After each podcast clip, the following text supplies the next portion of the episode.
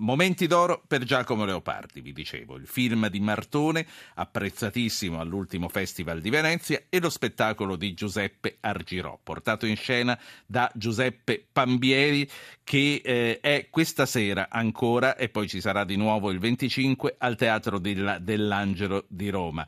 Come ci piace fare, sorprendiamo l'attore a pochi minuti dall'uscita in scena, mentre è già nel suo camerino. Pambieri, buonasera.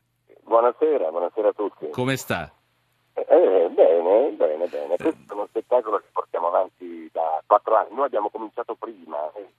Magari avete dato voi l'idea a Martone di eh, rivedere questo Leopardi. Nel frattempo io saluto eh, Gigi da Genova che vuole parlare di Leopardi. Buonasera Gigi. Buonasera, vengo subito al dunque. No, perché... no, no, no, per questa sera non ci venga subito al dunque perché ah, vorrei... Non c'è, non c'è il giornale breve che incalza.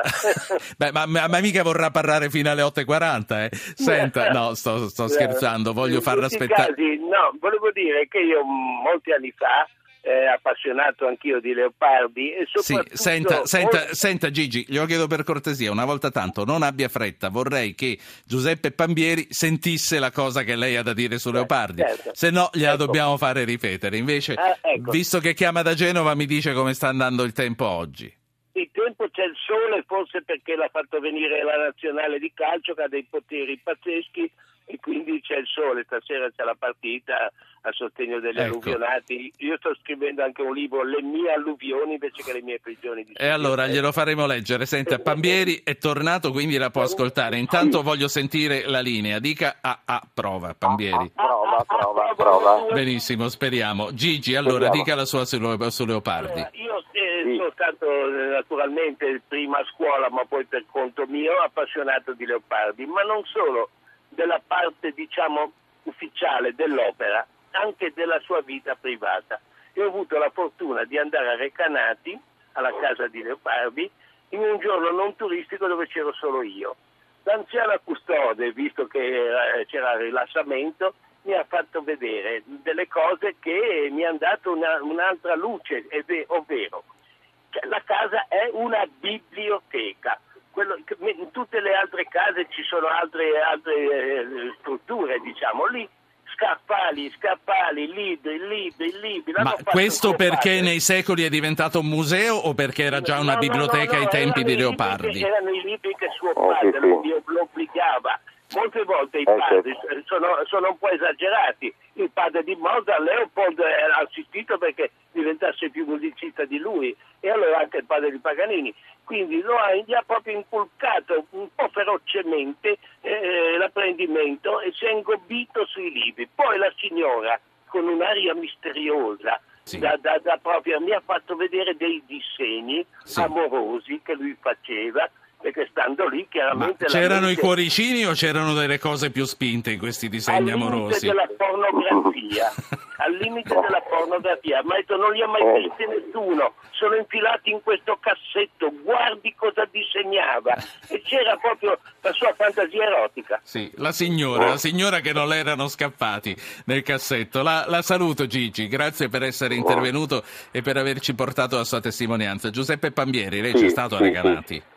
Eh sì, ci sono stato. Questa signora la conosce? Eh, ma probabilmente sì, l'ho incontrata. E comunque questi libri erano effettivamente perché Monaldo aveva costruito questa biblioteca, prima, all'inizio erano 10.000 libri, poi dopo il passaggio di Napoleone in Italia sono aumentati, eccetera, e, e, e, deve, e sono quelli appunto effettivi dove il nostro Leopardi ha spremuto tutte le sue forze, si è chinato su questi libri e poi diciamo la verità, la, la, il padre era spinto, ma sicuramente anche lui poi beh, ha, ha, ha, trovato... Aveva del suo perché quando, quando, non quando, non c'è, il talento hai un bel che spingere, ma eh, eh, certo. senta, eh, allora adesso si sente finalmente bene, sono contento, sì. speriamo che i prossimi dieci oh. minuti reggano. Mi dica allora queste cose che gli studenti apprezzano nella, Beh, nella sua interpretazione di Leopardi, quelle che non sapevamo. Sì.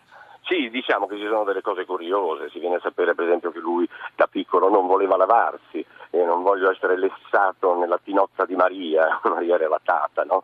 Poi Sì. sappiamo che odiava la minestra, per esempio. Ma senta, Eh, Maria quello- l'acqua gliela poteva raffreddare o no? Gliela ma evidentemente lui evidentemente la- la- gliela, gliela propinavano molto, molto calda. Sì. Poi per esempio c'è eh, il fatto che lui amava follemente tutti i manicaretti, grandi piatti, i dolci soprattutto e massimamente i gelati. I gelati era proprio un furore per lui perché era, avendo la tubercolosi ossea e eh, avendo tutti i mali che poi con- di conseguenza portava questa malattia, eh, lui aveva proprio bisogno di zuccheri.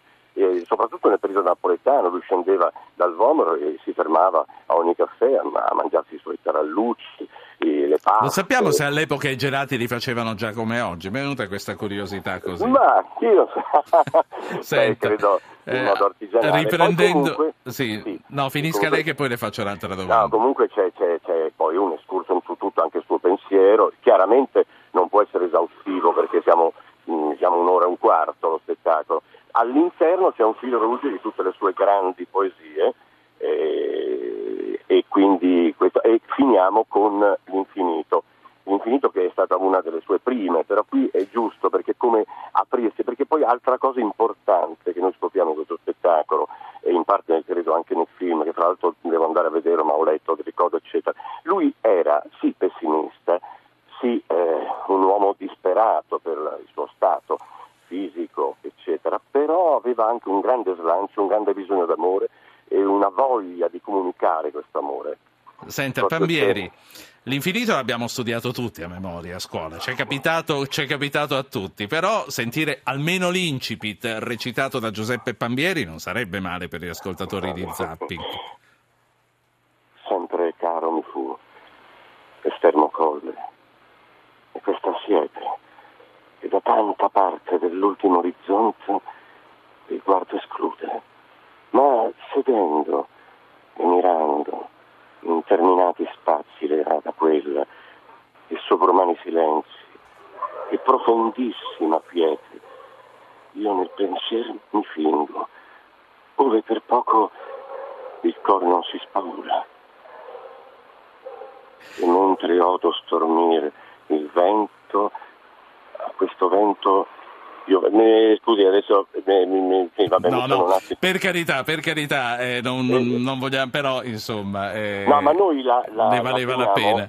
Sì, ne- la teniamo alla fine proprio per questo, perché comunque c'è questa apertura, se vogliamo anche il romanticismo conta, questa- verso la natura, questo, questo aprirsi verso il, un, questo infinito ed è, sono i momenti suoi proprio più emozionanti quando ormai eh, è vicino alla morte. Quindi anche, ecco. anche come, come scelta eh, la loterete alla fine, come i grandi artisti per il bis tengono il pezzo forte, quindi chiaramente Certo, si finisce, certo, eh, si finisce certo. con l'infinito. Senta, ehm, volevo tornare alla, sì, alla rivelazione che ci ha fatto il nostro amico di Genova che dice la signora ha aperto il cassetto, ha tirato fuori un disegno erotico. Ecco, una cosa che non ci hanno mai illustrato a scuola era il rapporto di Leopardi con l'Eros. Che cosa ne Ecco. esce? Ma io durante lo spettacolo leggo una lettera che lui ha scritto in cui parla della sua malattia e, e dice appunto che ha il 1,41, che ha la tubercolosi ossea, pensate 1,41, eh, è quasi un nano, e ha la tubercolosi ossea, questa tubercolosi gli ha portato una gobba davanti, una dietro e tante altre conseguenze fisiche, fra cui l'impotenza. E, e quindi, quindi è proprio in un momento in cui i bisogni sessuali si accrescono in un giovane, in un ragazzo. Ecco, questi- questo è già una- un, un- problema grosso per il nostro Giacomo, Senta. ovviamente. Quindi probabilmente le sue fantasie diventavano, si accumulavano nel suo cervello e le esprimeva in questi disegni. Ecco, però eh, chiaramente era un grosso problema, è stato. Poi sappiamo di rapporti, per esempio c'è quella poesia molto bella, Aspasia, dove lui eh, si concede finalmente a questa donna, ma eh, ehm, con una grande delusione, e perché alla fine dice io finalmente mi sono liberato di questo gioco. E quindi probabilmente lui ha vissuto una vita abbastanza triste. Tutto il, resto, tutto il, resto, ce lo veniamo a vedere, non ci sveli qualsiasi cosa. Invece le devo dire una cosa, c'è una cosa che nessuno, né lei né il suo staff ci avevate comunicato. Io prima di incontrarla mi sono come sempre documentato e ho scoperto, mi corregga se sbaglio, che per lei proprio oggi è una giornata molto molto speciale. Ahimè, sì. No, ahimè, vabbè, eh, sono entrato nei miei primi 70. Quindi è stato, mi fa molto piacere poterle fare gli auguri personalmente, eh, li faccio come li farei a un amico, veramente. Grazie e... mille, grazie.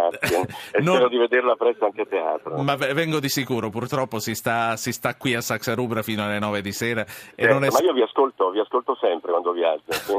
Senta, mi dica come, come festeggia. Eh, dopo lo spettacolo questa sera sì, ci sarà casa, una torta, ci sarà sì, la signora che si fa declamare una poesia, che cosa succede? No, stasera sarò a casa con mia moglie, gli Atanti eh, e nostre, nostre due amiche molto, eh, molto care e, e basta, e, e, festeggiamo, insomma brindiamo. Insomma, poi non, a me non piace molto, eh, devo dire, festeggiare i compleanni. 70 anni, perché... 70 anni di vita, quanti sulla scena? Tantissimi, quasi 50. Eh, da rabbrividire perché ho cominciato molto presto. Con che cosa presto. cominciò? Con che, quale fu allora, diciamo, dalla scuola del piccolo, eh, eravamo, stavamo facendo il primo anno, Streller ci prese tutti in massa per il gioco dei potenti, che tratto da Enrico VI di Shakespeare, fu uno spettacolo immenso perché erano 70 attori in scena, c'erano i maestri d'arme, che ribattevano le armature dopo le battaglie che facevamo in scena, una cosa mega galattica che però fu anche insomma, un grosso tracollo per il. Poi invece l'ha rifatta ed è andata benissimo, ma chiaramente era una cosa mastodontica ed è stato un insegnamento bellissimo, più che la scuola, perché lui lì era al massimo del suo fulgore creativo, Streller, quindi Parliamo, qui parliamo della fine degli anni 60, giusto? Eh, bravo, bravo. Poi, sì, anche prima, anche prima, insomma, 64, 65. Poi per il teatro ci sono stati degli poi, alti e dei bassi, eh, ci sono stati momenti di smarrimento per il teatro tradizionale, per la prosa come era intesa ma, fino a quel sì, momento. Ma poi le devo dire che io quando sono entrato in arte, diciamo, eh, tutti mi dicevano che il teatro era in crisi e, e questa crisi del teatro è una cosa che ci portiamo dietro sempre. Ovviamente oggi la crisi è vera, è ancora più concreta perché oggi veramente ma sappiamo tutti che, che momento stiamo vivendo, no? però è vero anche che è sempre stato così, ma forse si lega al fatto che il teatro è anche elitario di, di sua natura, deve essere elitario, perché se no parliamo, parliamo del cinema, della televisione, di altro la lascio, la lascio, andare in scena perché se no arriva il buttafuori ah, sì. che, che, la butta in scena. Allora, in bocca al lupo. Chi questa sera va al Teatro dell'Angelo di Roma sappia che Pambieri compie 70 anni, quindi non dico un mazzo di fiori, ma una cravatta, non lo so che cosa. Che cosa le piacerebbe ricevere? lascia la fantasia del pubblico. Da parte no, mia, allora, un augurio sincero. La saluto, Grazie. la saluto perché è veramente partita la sigla. Grazie a lei, in bocca al lupo. In redazione Francesca Librandi e Giovanni Benedetti. Da New York Francesca Leoni. Coordinamento tecnico di Stefano Cattini. La regia è di Anna Posillipo. Fra poco, come sapete, dopo Ascolta si fa sera ci sarà Zona Cesarini con la radiocronaca diretta di Italia-Albania. Io vi aspetto domani sera. Da domani a, a venerdì ci saranno tre puntate integrali per parlare, per stare insieme. Da Ruggero Po, buona serata a tutti.